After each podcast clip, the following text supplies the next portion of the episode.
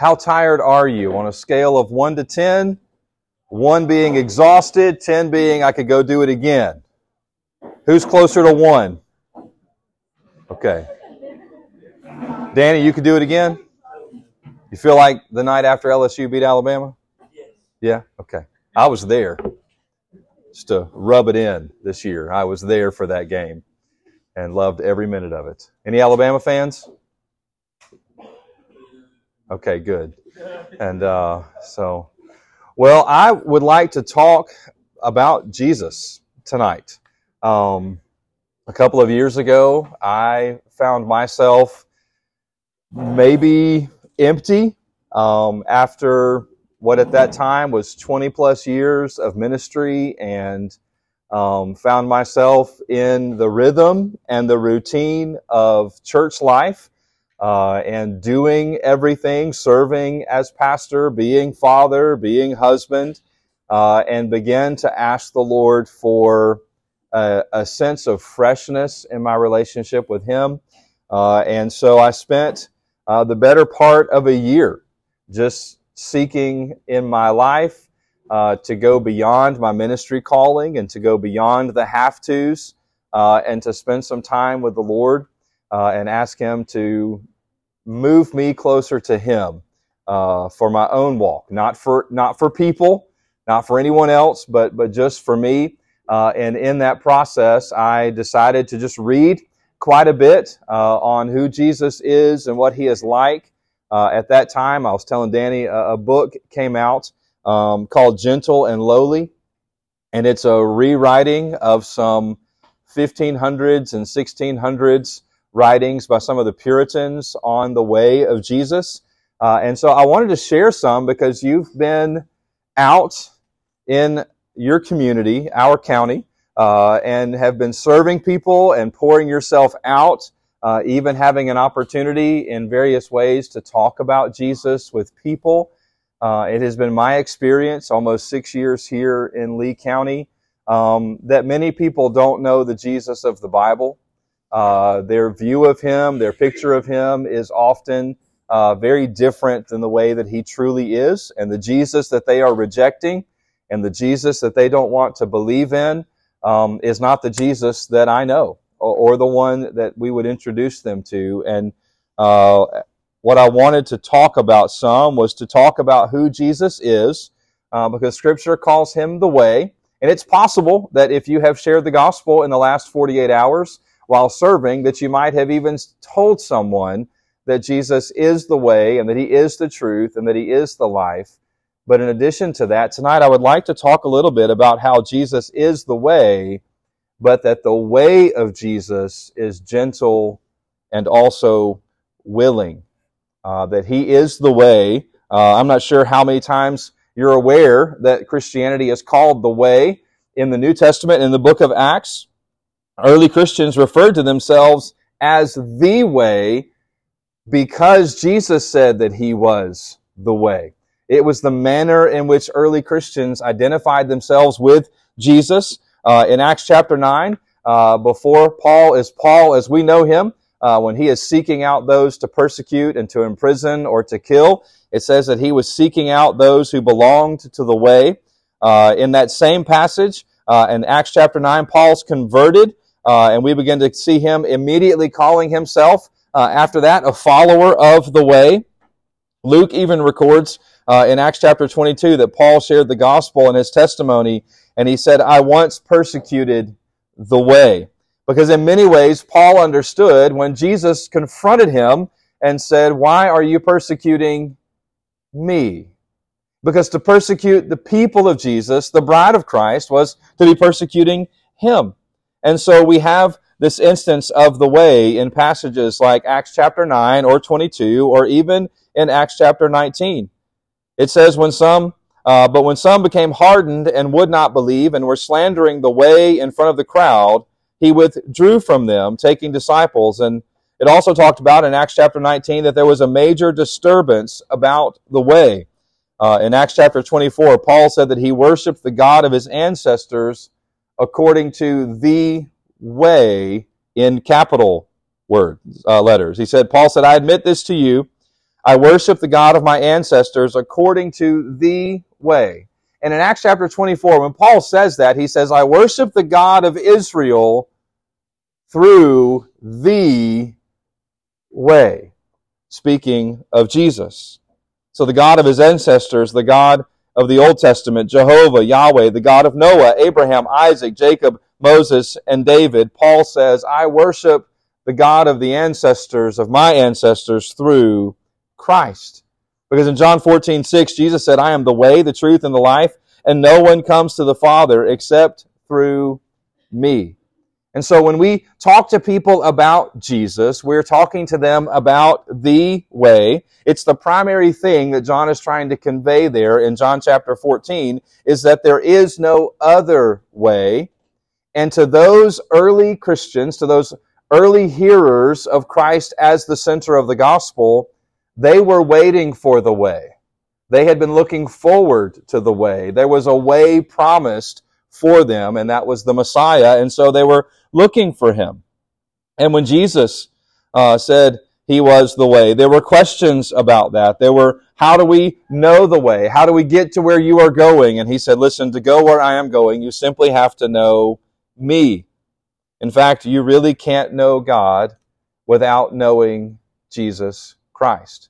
There is no way to know God the Father. In fact, Jesus says, listen, if you've seen me, you've seen the Father. To know me is to know the Father, because I am the way.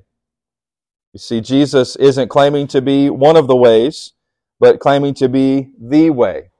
Now, I have many friends uh, and family members, including um, people that I grew up with, people that I have uh, cousins and aunts and uncles and family members who struggle heavily with the idea that Jesus is the way.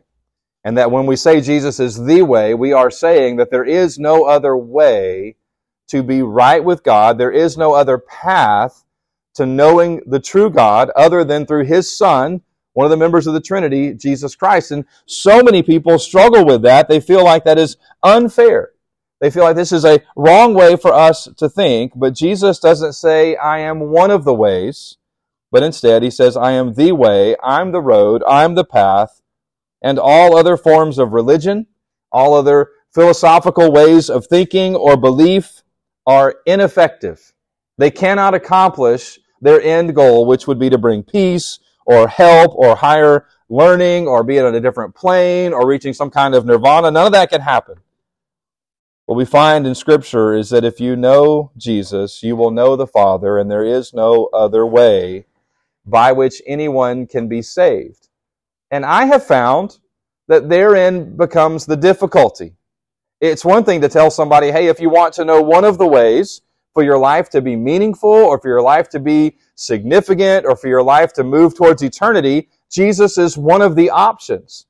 But here in North Mississippi, uh, in Lee County, close to forty-five percent of the people around us claim to have no religious belief system.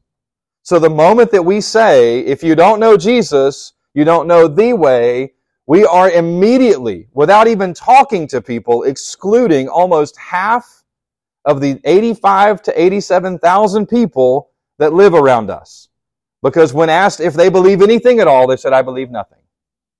That's not me. And then you get into the other sixty or so percent, fifty-five percent that begin to say, I don't necessarily believe in Jesus, but I do believe in something. And so the rub begins to happen when we begin to say things like Acts chapter four, there is salvation in no one else, for there is no other name under heaven given to people by which we must be saved. Like, that's a very exclusive statement. That means everyone that you served today, everyone that you're going to serve tomorrow, everyone that you served on Monday, the people that you're praying for, if they don't know Christ, there is no other way. First Timothy two tells us, for there is one God and one mediator between God and mankind, the man, Christ Jesus. That Jesus is the way. Early Christians, though, were so centered on that truth that he was the promise that God had made from the very beginning. They were so connected to that that they began to identify themselves, as we mentioned earlier, as the way. Christians was an insult. They weren't calling themselves Christians. The people around them referred to them as Christians as an insult. They think they are little Jesuses because they saw themselves as the way. So when Paul said that he worshiped the God of his ancestors according to the way, he was saying, I worship according to Jesus. He was claiming the truth that Jesus made in John chapter fourteen, and it's the truth that he then to proclaim to the entire world around him. And it helps us to see that the only acceptable response is to follow Jesus. That's the only acceptable manner of life in the eyes of the Lord is to trust in Jesus. And followers of the way, they know that Jesus is the only means by which anyone can come to know him, and they also know that he has a different way for us to live. And so our evangelism is really built on the whole truth that there's no hope for anyone other than Jesus. So in the way that you're sharing the gospel this week, in the conversations that you're having, the exclusivity of the gospel is often what causes us to be seen as harsh. In my evangelism here in Lee County, it has been different. Uh, when my wife and I got married, we lived in the New Orleans area. Um, when we first got married, um, I had lived in Houma, Louisiana before that, uh, then had a chance to, we moved in the New Orleans area, then we lived in Hammond, Louisiana. And our time in Southeast Louisiana, um, I gained easily forty-five pounds. Um, because everything is fattening in Southeast Louisiana, even the salad is, and so like everything's fried. And but one thing we liked about Southeast Louisiana was everybody was pretty truthful. If I asked somebody in the New Orleans area, hey, are you a Christian? No, absolutely not. Those people are crazy. They would just tell you, or they would go, I'm Catholic. And that wasn't really an answer to the question. And when you would press, then sometimes you would find someone who claimed to be Catholic, who believed in Christ and had a conversion experience. And then other times you'd find someone who just knew that their family was Catholic, and so that was that was their answer. But we had really truthful conversations in Southeast Louisiana. And the Lord moved us to West Tennessee, and the conversations got less honest. People began to, everybody was a Christian, and everybody went to church, and everybody had some kind of testimony of sorts, but most people could not communicate the Bible. They could not articulate the gospel. They couldn't say what they believed in. They couldn't tell you when they were converted and Christ changed them and the Holy Spirit came to live in them. There was no conversion to their life as much as there was a church experience in their life. And, you know, we've lived then in East Tennessee and then similar conversations there and then here. We have found Lee County to be the most convinced that it's saved of any place that we have lived since we both both of us grew up in the Jackson area. And so it's hard to share the gospel here. It's hard to share the gospel with people because everyone is convinced they are saved with no conversion, no testimony, no way the Spirit's moving in their life, no evidence of how God has moved in their life. But Lee County is, by and large, on paper saying, I don't believe in anything, but how many times have you found someone willing to admit, I don't believe? It's rare that you meet anyone in Lee County that will just straight up tell you, no, I don't believe anything. But if you let them anonymously answer questions on a U S census or at voting time, they will readily check a box and say, I have no religious beliefs. And so we have found that sharing the gospel here is difficult. And that many people, when we share the gospel and we begin to tell them that Christ is the only way and that he has died because God loves them and he's died to save them from their sins, so much of what they hear is harshness. And they hear cold and they hear um, arrogance and pride. And who are we to say that we have the market cornered on religion? And who are we to tell people that we know who can and cannot be saved? And at this point in my life and ministry, I think it's because when we're sharing the gospel, we just don't share the heart of Christ. And they often don't find the people who know the way living like the way. Because when we think about Jesus, Jesus is the way, but the way of Jesus, when we view in Scripture, is gentle. He is a gentle Savior, and here's the thing that I wish more and more of us could lean into. He's a willing Savior.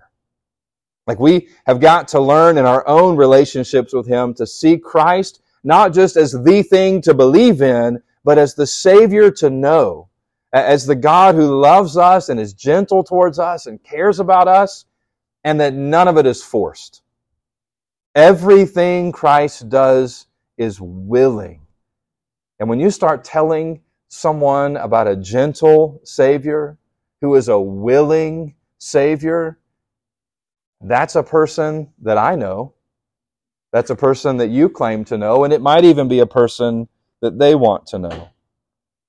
In Matthew chapter eleven, this will hit well physically for you. Jesus said, "Come to me, all of you who are weary and burdened, and I will give you rest. Take up my yoke and learn from me, because I am lowly and humble in heart, and you will find rest for your souls. For my yoke is easy and my burden is light." And right here in Matthew chapter eleven, Jesus literally opens up his heart and says, this is what's going on on the inside. You want to know what's at the heart of Christ? He says, my heart is humble. My heart is gentle. My heart is lowly. That He is a Savior who loves. It's at the center of who Jesus is. It's at the center of what Jesus does. Think about how tired you are after two days of serving. And spiritually, what you feel right now physically, spiritually, that is what it is like to try and earn salvation. On a spiritual level, if you're trying to earn your way in, then the exhaustion you feel now is the rest of your life if you're trying to be good enough to earn your way into the kingdom. And Jesus knows that. He knows our tendencies. He knows our sinful nature and our selfish nature and our do-it-ourselves approach to all things, including our spirituality. And that's why He doesn't say, hey, come to me for something exciting. He says, come to me for rest. Come to me for rest at the end of a long day of trying to work your way into the grace of God, and find rest from me because I love you. Dane Ortlund writes in his book and says, Jesus is not harsh, reactionary, or easily exasperated. Jesus is the most understanding person in the universe. That the way that Jesus exposes His heart to us in Matthew chapter eleven helps us to know that He is gentle, He is meek, He is humble, He's not arrogant, He's not prideful, and that He is accessible. There is not a more understanding person in the universe than Jesus. You don't have to unburden yourself. You don't have to collect all your thoughts and have everything in working order to come to Jesus. There's no payment required to come and sit at the feet of Jesus. It is your burden. It is your exhaustion. It is your worn outness that makes you qualified to come to Jesus. And so often when we're sharing the gospel, we find people who are like, oh, well, I'm not good enough. And I've pastored long enough to know that there are people sitting on a Sunday morning in the middle of a worship service who will see somebody. I don't. Do y'all raise your hands in worship here? Is that allowed? Okay, so y'all haven't y'all haven't gotten that yet. And so it's freeing, it's fun, but we call ourselves at times at Harrisburg Charismatics with a seatbelt, and uh, and so we're a little restrained, but we're also a little not. And so, like, when you see someone across, maybe this will happen Sunday, Danny. Maybe at least you you should do it. If you do it, they'll do it. And so, like, that weirded Harrisburg out, by the way. Y'all know Harrisburg, right? This is being recorded, right? Okay, I would say this in the pulpit. We were not known for being a hand-raising church when I came as the pastor. And so on the front row in my first Sunday, and I did this in worship, you could hear it behind me. Like, that wasn't in the interview process at all. Nobody asked me, do you raise your hands in worship? I don't know that I would be their pastor if they did, but I do. And so when you look across the room and somebody raises their hands in worship, it is normal for someone on the other side of the room to go, they're better than me. They're better than me. They're more holy than me. They're more spiritual than me. Now, my personal experience is that in every congregation, there is a little old lady who does not raise her hands in worship, Who is probably the most holy person in the room other than Jesus? That's just reality. But we have this tendency to think, even inside the church, someone else is better than me. Therefore, I don't deserve it. That's just kind of how we're wired. But what Jesus tells us is it's actually the opposite. He didn't come for the people who have it together. There is no one who has it together, but he didn't come for the people who have it together. He came for the people who are sick, who are hurt, and who are burdened, not just with the frustration of a day or a sibling or a parent or a spouse, but that are burdened with the weight and the exhaustion of their sin and attempting to be good enough. And so you don't have to pay him something. You come to him and say, I can't do this anymore. And he says, you find rest with me. See, so you have Jesus who is gentle. Jesus stands with open arms. Jesus doesn't walk around pointing his finger at people. He said, I've not come to condemn the world, for it's already in its condemnation. I have come to save the world. And he says, listen, all you condemned people can find salvation in me, because in me is a lowly and humble and gentle and loving heart. That that's what you find when you come to Jesus.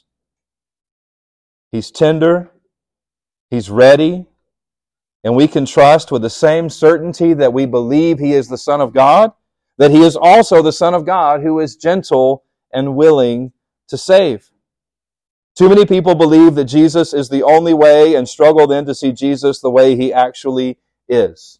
A lot of people see, well, you said Jesus is this only Savior, but we never seem to present him as approachable or as willing to save. And we have to make sure that we are presenting Christ as he really is. And I find we struggle to present Jesus as he is because often we don't relate to him as he is.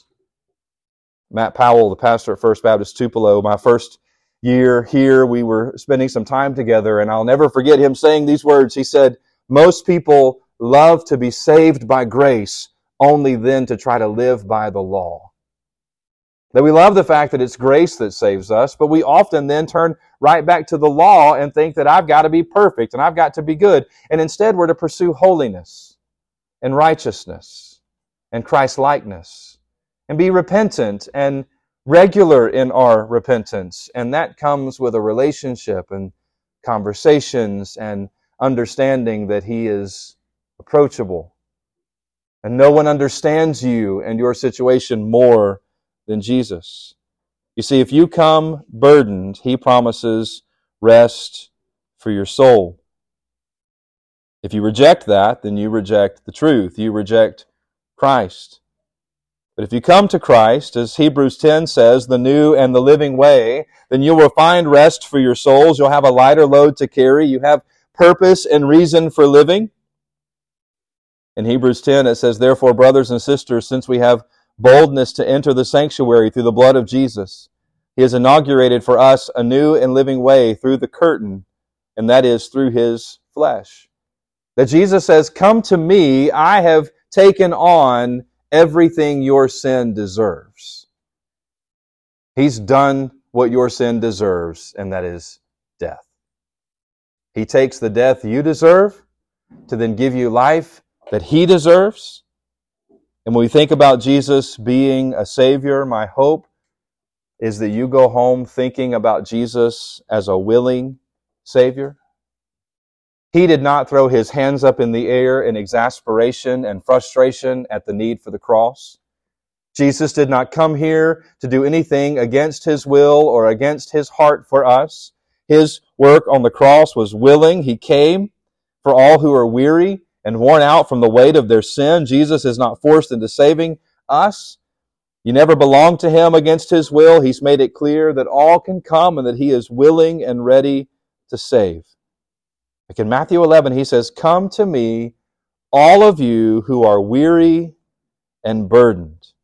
And the weary and burdened isn't about the exhaustion that you feel this evening physically. He's speaking of the spiritual burden and the weariness of sin. Just yesterday, uh, Garrett Kell, uh, a, a friend that I've come to know over the years in Southern Baptist life, has many evenings on social media, late in the evening actually, Garrett will post something like, I think the other night it was, "You will never regret saying no to temptation, but you will always regret saying yes." And he posts it late at night, for that's when many of the temptations are happening. That's when many of the regrets are occurring in people's life. And so he always posts something like that, like just go to bed. Say no to temptation and go to bed. And I, I, I love the way that he so candidly speaks of it. But the reality is, if you give in to temptation every day and over and over and over again, it is exhausting. It is exhausting to go to bed with the guilt of your sin and wake up the next morning thinking, if I do better today, I won't feel this way. And so many of us, when we sin, we think we can pray our way into feeling better. We think we can read our Bible long enough that I won't feel this way anymore. And the truth is, Jesus says, you have to come to me. You have to hand me that weight, and then let me give you a different one, a lighter one, one that I will help you bear, one that I will help you carry out. And so Jesus is willing. If you find yourself feeling crushed and perplexed and despairing or hopeless, Jesus says that's who should come to me. And then when you come to Him, He makes so sure that we understand that we find Him gentle. I got three kids. My oldest got her uh, official driver's license today.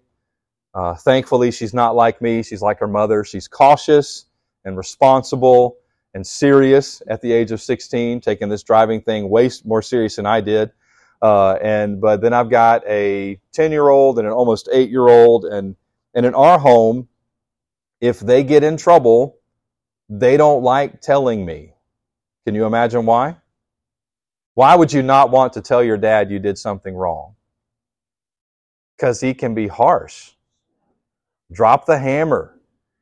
And over the last few years, one of the things that God is helping me with is, as a dad, when I'm disappointed and I'm frustrated with them and I've taught them better than that, is to learn more and more to respond the way that Jesus does when I come to Him and say that I have sinned. Because He's a willing Savior. And when you come to Jesus, He doesn't lose His mind. He doesn't throw His hands up in the air and say, how many times have I told you not to do that? How many times have I told you not to say that? How many times have we told you?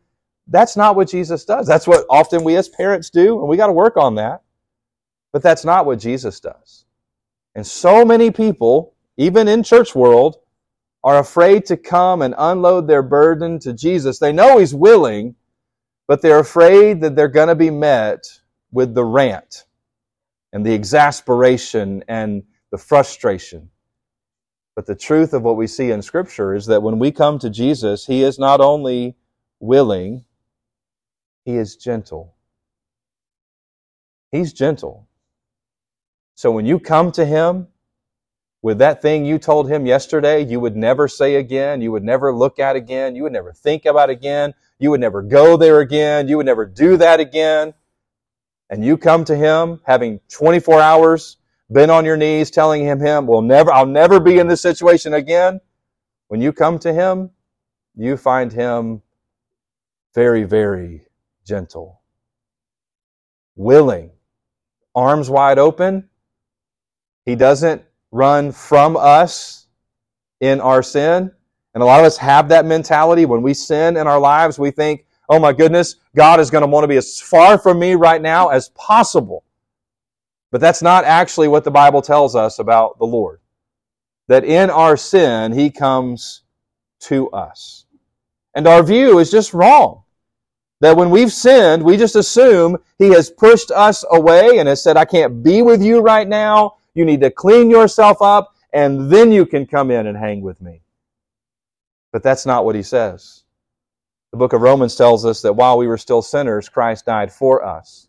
That He comes to us in the midst of our mess, and to all the things that we're ashamed of. And so Jesus is willing, but Jesus is also gentle. You may think, this guy probably doesn't believe in hell. This guy probably doesn't believe in the gospel fully. This sounds way too sensitive, way too, but it's just how Jesus is. And if you don't believe in Jesus, this willing and gentle Savior will keep His word. And if you never trust in Christ as your Savior, the consequence for your sin will be your death, and it will be an eternal death, and it will be hell forever. But to those who come to Him, He says, I am willing. He says, I am gentle. There's a song, Gentle Savior. Uh, David Phelps, at this point, he's really not popular anymore. Um, it's okay. Uh, but he says, why can't I walk away from my regrets? And why is forgiveness so hard to accept? My past surrounds me like a house I can't afford, but you say, come with me, don't live there anymore. Gentle Savior, lead me on, let your spirit light the way. Gentle Savior, lead me on, hold me close and keep me safe. Lead me on, gentle Savior. The phrase that he says there, my past surrounds me like a house I can't afford, is exactly what happens in our sin. You cannot afford what your sin cost you. You can't, but Christ can. And so he says, come to me, I'm gentle. He says, come to me if you're weary and you're burdened. You will find me kind and compassionate. He doesn't motivate us with fear. Instead, He motivates us with gentleness and kindness and with grace. Fanny Crosby wrote, she said, pass me not, O gentle Savior, hear my humble cry. While on others thou art calling, do not pass me by. Let me at thy throne of mercy find a sweet relief. Kneeling there in deep contrition, help my unbelief. Trusting only in thy merit would I seek thy face. Heal my wounded, broken spirit. Save me by thy grace. Savior, Savior, hear, hear my humble cry. While on others thou art calling, do not pass me by. In the middle of your mission week, it's my hope to bring Jesus to the forefront of your day, Jesus to the forefront of your night. You did good things today. You made a huge difference in people's life today. My experiences in life, when I'm doing really good things, I often don't feel like I need Jesus. But He's the only one we need, and He's who we're sharing. And if you find yourself feeling like you're not good enough, or you haven't done enough good things to be able to pray to Him or talk to Him, or you've had too many mistakes in the last seven days to be able to be close to the Lord. The Bible tells us that if we will cleanse our hands and purify our hearts and draw near to the Lord, that He draws near to us. Period. He draws near to us. When you draw near to the Lord, He says, I draw near to you. So tell Him you're sorry. Ask for forgiveness. But don't go all week doing stuff in the name of Jesus without spending some time with Jesus.